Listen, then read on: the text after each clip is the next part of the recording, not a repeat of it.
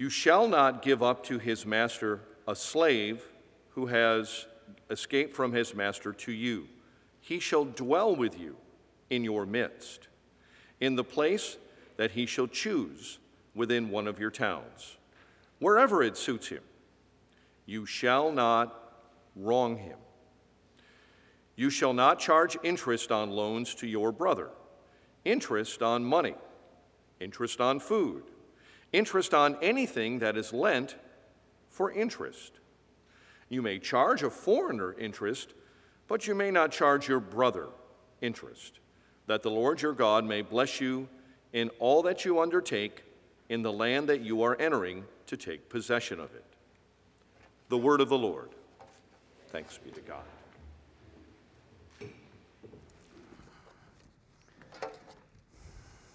Let's pray together.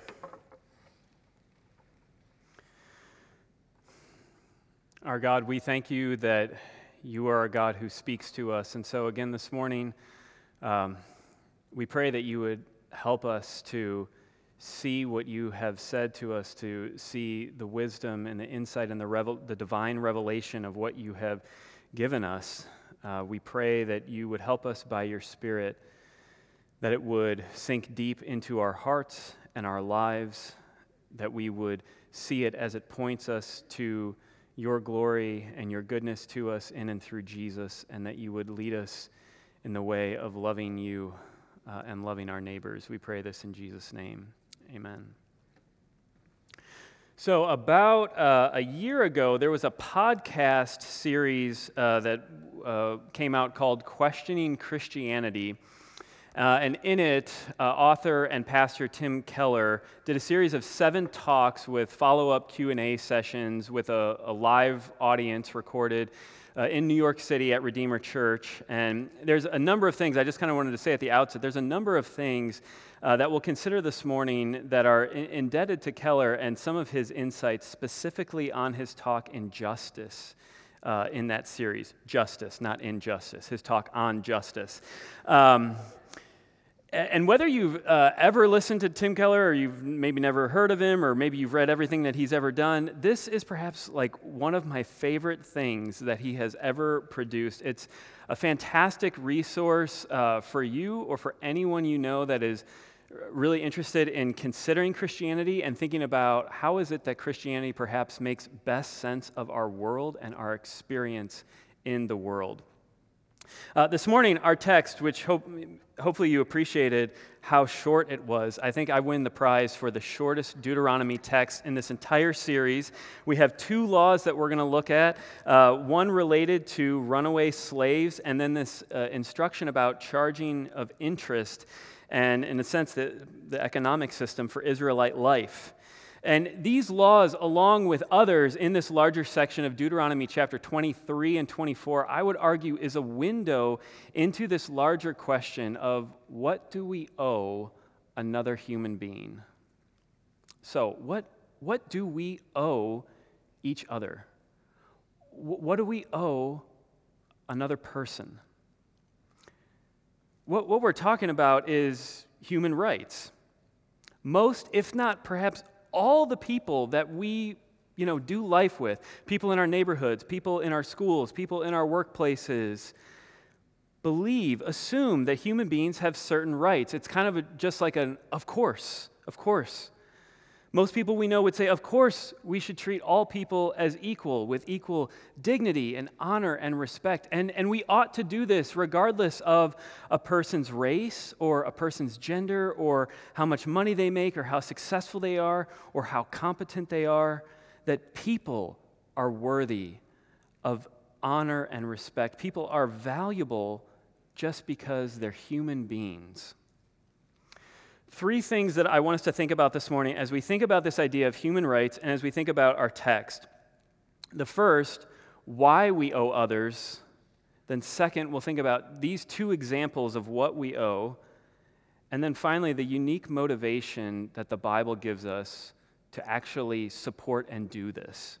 So, first, uh, why we owe others if you look at the, the origin of this idea of human rights, you know, like where did this idea come from? you would find that it actually comes from the Bible. Because if you look back into history, this is not how everyone thought. It was not an of course in history until really like more recent and modern times. This idea of human rights, it didn't arise in other cultures outside of the influence of the West and where Christianity had a significant influence on the culture. So, specifically uh, in that talk on justice that I just mentioned, Keller mentions a few different scholars. So, for example, um, this guy named Larry Siedentop of Oxford University, who has written uh, that it was Christianity that came up with the idea that individuals had rights and that every single individual has equal rights. Or Brian Tierney, uh, who used to teach medieval history at Cornell University, whose work traced the modern notion of human rights back to medieval Christian Europe and their reflections on the Bible. And then you add to this list others like Friedrich Nietzsche and John Gray, atheists, all of whom agree that human rights, this idea of the equality of all people, comes from Christianity and from its reflection on the teachings in the Bible. But this is a huge problem in our secular world. Because if, if you don't believe in the Bible or God or the supernatural, how do you explain belief in human rights? And, and how do you motivate others to live in a way that promotes them? Where do you ground the idea of human rights apart from a belief in God and the supernatural? Human rights, what we owe other people, they have to be something that is really there, something that is, you know, discovered, not something that we just all decide to create or construct and vote in. Otherwise, it would be ultimately useless. So if we were to say, as some do, that, you know, well, human rights are there because we just all agree that they're there, we've, in a sense, voted them in as a society, well, then our society could decide at some point to unvote them in. And so a right is actually useless if it can just be done away with. But the other problem is, is that, of course, we can't just look to nature and say, of course, human rights. Uh, I don't know if you're into any animal shows. Years ago, there was this great show. It's not on Netflix anymore Animal Planet. You watch Animal Planet, it's so awesome but you do not see anything that would reflect what we come up with human rights. I mean, nature is violent, the strong eat the weak. And the other huge problem is how can we judge any part of this material world as good or bad if it's all that we have? Like, if there is no supernatural order, no set of absolutes that we could hold up to this world and compare and say, okay, that is good, that's the way it's supposed to be, but this, that's not the way it's supposed to be. That's, if you don't have that, if this world is all there is, on what basis do we say that anything would be good or bad?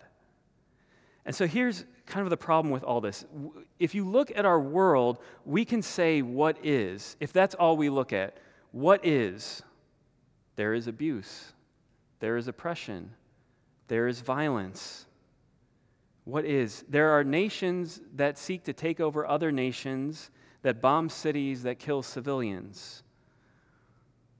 Afghanistan, under Taliban rule, where women are kept from basics like education and treated terribly. We can say what is, but you can't say what ought to be unless you have something other than this material world, a standard by which you could judge and you could say, no, that is wrong, and it's always wrong.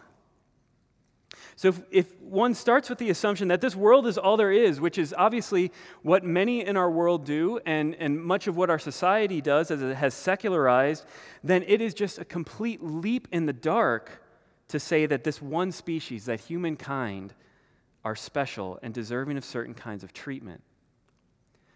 But if you believe in the God of the Bible, for Israel, for example, in what this text that we're looking at this morning, it was in no way a leap in the dark because God had demonstrated and shown his people what he was like that he was a God of justice, that he was a God who saves, that he was a God who's active in the world, redeeming things that are broken and making them new. And so, from this place of trusting and knowing and worshiping God, Israel was to have a faith formed rationality and imagination, a way of, of thinking that was shaped by belief in God that views people in a certain light and would lead them to treat people in a radically different way. You see, it is the God of the Bible who bends toward the weak and the powerless. He heard the cry of his people Israel when they were enslaved. And he comes and he rescues them and he defeats the oppressor. This is the God who Psalm 113 says is infinitely great. This, this God is far beyond what we could comprehend.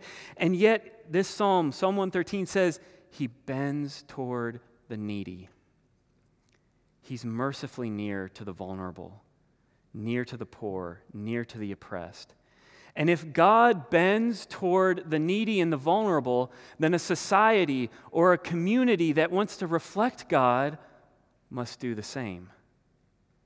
This is one reason, I think, uh, just to point it out, you know, at Trinity, our mission, where we say, what, what are we trying to do as a church? We are seeking to be Christ's beautiful church for the good of the world why that is important. Because God's calling on his people is not only to bear the message of redemption in the world, but to be an embodiment of that good news in the redeemed community of his people, so that the way God's people function together, the way that they live, would be a visible and tangible sign of God's redeeming work. And this is what we see in these two laws. So let, us actually look at these two laws, these two examples.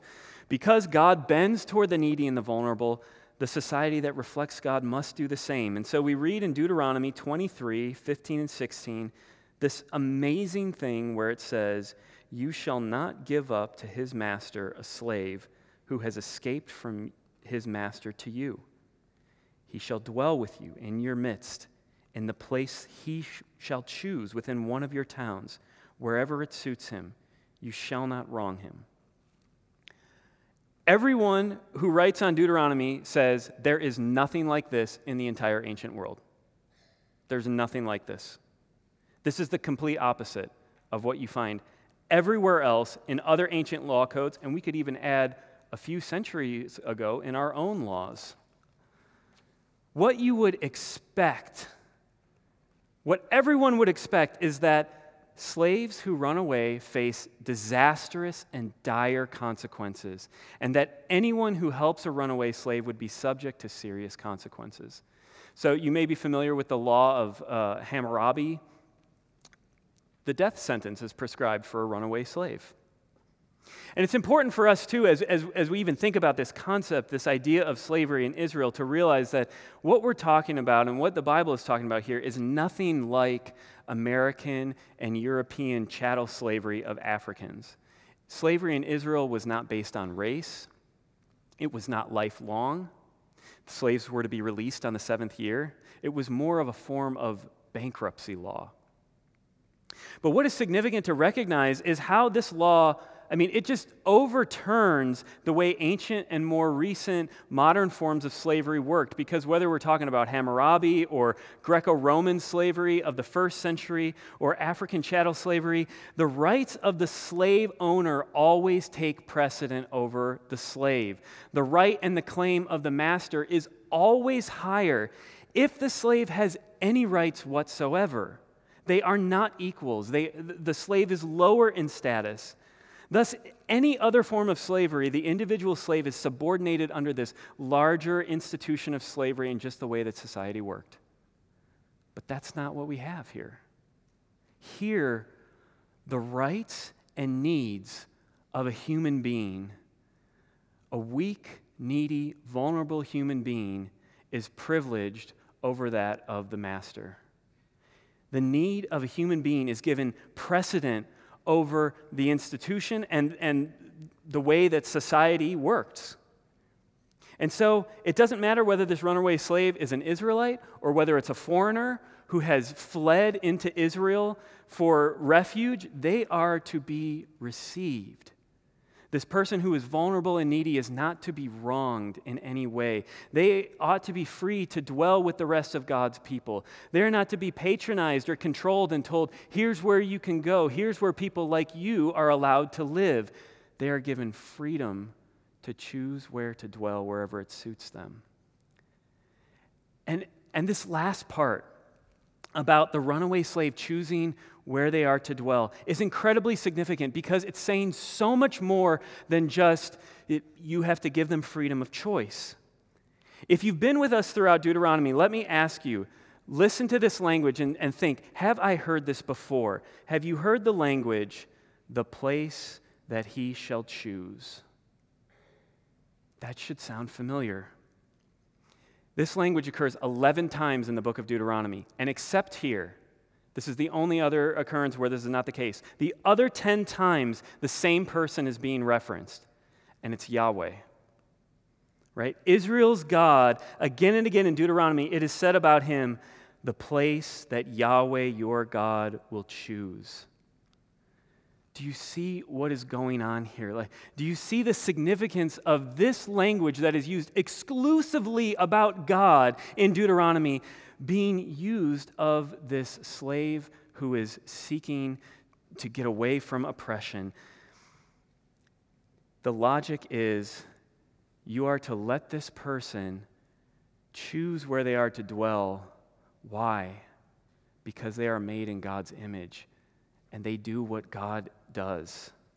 This foreigner, this runaway slave who comes across your border, Israel, this person who is vulnerable, who could be used or abused or oppressed, you shall not wrong him. You shall give him the freedom to do what I do because they are made in my image. And this is how you are to see them. This is how you are to see each other. I mean, what, what we have here functionally undermines slavery the identification of a runaway slave with Yahweh. Now, I would imagine some of you must be wondering if this is so, and if it's so clearly laid out here, then how is it possible that Christians, people who have God's word, how is it that they could participate and support slavery like what happened in our country? And to some extent, to be honest, I don't know. Because it is clear. And those who misread and justified their practices were terribly, terribly wrong. But I think a more helpful answer comes from John Newton. John Newton is probably most well known for writing the hymn Amazing Grace. We sing some of his songs, other songs as well, like the new one we've been doing, Pensive Doubting, Fearful Heart. John Newton wrote that. He lived from 1725 to 1807. He was a pastor in England and a strong voice uh, in the fight to end slavery, the abolition movement in England. But as some of you may know, before he was converted, he was a captain of slave ships. And in his autobiography, Newton writes about when he first became a Christian and how he was at that time a part of the slave trade. And he writes about how, as, the, as a new Christian, for a period of time, he continued to participate in the trade and he continued to promote it. And he writes this The reader may perhaps wonder, as I now do myself, that knowing the state of this vile traffic, I did not recoil with horror at my own employment as an agent promoting it. Custom, example, and interest blinded my eyes. Think about those three. Custom. This is just how things are. This, it's just the way the world works. Example. I know some really good people. I know, I know Christian people that have slaves. Maybe it's not ideal. It should probably, you know, it should be a little more humane, but, but I don't need to be proactive in doing anything against it. Interest. It would cost a lot to change this. This would be incredibly difficult, incredibly painful. It would be very costly to me personally. He writes, Now I look back and I just wince. It's easy for us to, you know, look back on history with judgment, and it was clearly wrong and it was clear, clearly evil. But the point is, where do perhaps custom, example, and interest blind us and keep us from bending toward the needy and the vulnerable? Where do they keep us from reflecting God in the way that we deal with others in the world? Think about your life. Think about you know, your school, your office, your workplace. Think about the things that you do, you know, for work. Maybe you're a teacher, or you're in trades, or you're in the business world, or you're a lawyer, or you're a doctor. Where are the vulnerable people, the needy people that you come in contact with? Who are those people who are low in, on the social hierarchy? Who are the people who are most likely to not be treated as people? What would it look like for you? to recognize their humanity, to treat them like a fellow image bearer. Let's look at the second example. So, verses 19 through 20, we read about this uh, ban on charging interest. And in the ancient world, it, it, was very normal to charge interest and charge high levels of interest on uh, financial loans as well as various goods. Uh, the ranges could be 20%, even up to 50%. And if people need a loan, it's likely that they're in a situation you know, where there's some kind of immediate need. And in ancient times, as well as up to modern, these are opportunities for people to prey against the needy. The reason why uh, interest is not forbidden on foreigners, scholars seem, seem to think, is likely because of the necessity of Israel doing commercial trade with other nations who would be charging interest. But the main like intent of this law, if you look especially at other laws that are very similar to this in Exodus 22, 25, Leviticus 25, 35 through 37, you see that the clear intent and point of this instruction is to protect the needy. The intention is that those who are in need are not taken advantage of and used by others with power and means to further increase their wealth and status. Rather, the Israelites are to be generous in all of life, seeking to help, whether that be money or food or whatever, because God has been generous to them. God has given them this land. And in fact, throughout the Old Testament, this was interesting to me. I'd never really noticed this before, but there are numerous places like Psalm 15, Ezekiel 18, where one of the defining marks of a righteous person is someone who lends to those in need without interest. Because God bends toward the needy and the vulnerable, the people that reflect God and know their God and want to follow their God, they are to do the same. So, if we were to apply this to today, I mean, it's easy to think of uh, certain things like various kinds of predatory loans, uh, perhaps payday loans, especially where these kind of places are set up amongst the most poor and often take advantage of the poor, further just trapping people in endless cycles of poverty.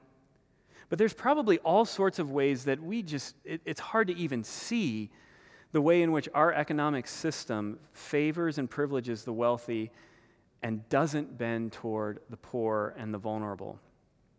Now, this is just a, I feel like I have to say this disclaimer. You all know this, but I just need to state it. I am obviously not an economist, uh, unlike some in this room. And uh, I'm trained in, you know, theology and interpreting the Bible, and I have no idea what kind of policy is a good policy or a bad policy and that sort of thing. Nevertheless, uh, this last week I read an article in the New York Times called The Dirty Secret of Credit Card Reward Programs.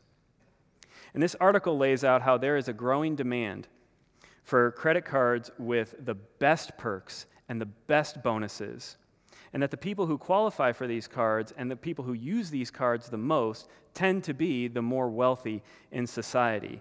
And then you add to this that the US has some of the highest credit card processing costs in the world, which the merchants then obviously have to pass down on consumers by charging more, whether one uses a card or not. And then what comes of this is lower income people end up paying higher prices and not getting any of the benefit, while those with means receive the rewards. Let me also say, I love Costco and I love my Costco card.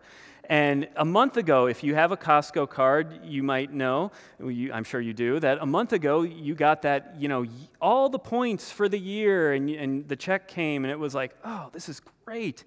And I'm not saying that you should feel guilty for having a credit card or we should all burn our credit cards and get rid of cards, but I, I think this illustrates one of the things that's so helpful about the book of Deuteronomy. Because Deuteronomy challenges us to think and to ask questions, to question things that we all just kind of take for granted a really small and practical example of this with the credit card thing because I think we do just take these things for granted. But of course, if we think, you know, 200 years ago or certainly 2,000 years ago, a lot of people would have said the same thing about slavery. And yet you have Christians like one of these guys, one of the Cappadocian fathers, a bishop in the fourth century, Gregory, who is sitting with the Bible and he's pondering over it and he's letting it sink in. And perhaps one of the earliest people to say this, he definitively says slavery is wrong and it's always wrong because of the image of God. And 1700 years later, there's a lot of the world that completely agrees at least with the idea that yes, slavery is wrong and it's always wrong. And that's the point of this, you know, credit card illustration because I have no idea how we would change the system. I have no idea the best policy, but the point of this is that maybe we can't do anything about it at this moment, but it's like the seeds of these ideas get planted in us and they start to sprout and they start to grow and they start to question the things in this world that we just kind of assume are the way they are and the way they always will be. And perhaps some of us, some of you who are in high school or going to college or you know in your careers and the things that you're doing, you will question these things. You will say, "No, that's not the way it should be done. We should do it a different way. We should do it in a way that reflects God." And through the community of the church, these seeds of wisdom and these seeds of what God has given us in Deuteronomy begin to sprout. And perhaps in 100 years or 200 years or 500 years, there will be different ways of doing things that through the church will have blessed the world that reflect more of what God is like and what is just. God bends toward the needy and the vulnerable, and so the society, the community, the people that want to reflect Him do the same. Finally, what, what, what's, the, what's this unique motivation that the Bible gives us? This life that we're called to of bending toward the needy and the vulnerable, it's never just some abstract principle or some rule we are to follow. From Israel all the way to us, it is always first, it flows from the lived experience of God's people because God has bent to our need. Remember, the Israelites, they are a nation of runaway slaves. And so, those who had experienced the harshness and the degradation of slavery, the violence of slavery, God came and drew near and He delivered them and He brought them out and He freed them. And so now they are to be a nation that is kind to the runaway slave and provides a place of refuge. Israel was to care for the needy in the way that they handled money. And of course, Everything they have is a gift from God. God had brought them into this land, it was His land. And so they were to be generous toward one another as God had been generous to them. And if you're here this morning and you're a believer in Jesus, this is your story too. And yet, in Jesus, we have even more reasons than this to, to motivate us to reflect God's way of life and our life together because our story is the ultimate expression of God bending toward the needy. Because God came down and took on flesh and drew near that he might redeem us. He delivered us from slavery to sin, from the slavery of the fear of death that was coming, from the master of Satan he freed us, and while we were still sinners, while we were enemies, Christ died for us. The eternal Son of God, Philippians 2 tells us, who was equal with God, who had all the rights and the privileges and the glory of being God, didn't consider that high position something to be held onto for his own advantage, but rather he humbled himself. He made himself nothing. He took the form of a slave and he died for us to redeem us. If we have eyes to see that, And if we continue to lean into that story, which is our story, as that trickles into our life, as, as we experience God's grace to us in Jesus, as we hear these things in Deuteronomy, it moves us to be people who want to reflect the grace and mercy of God that has been shown to us.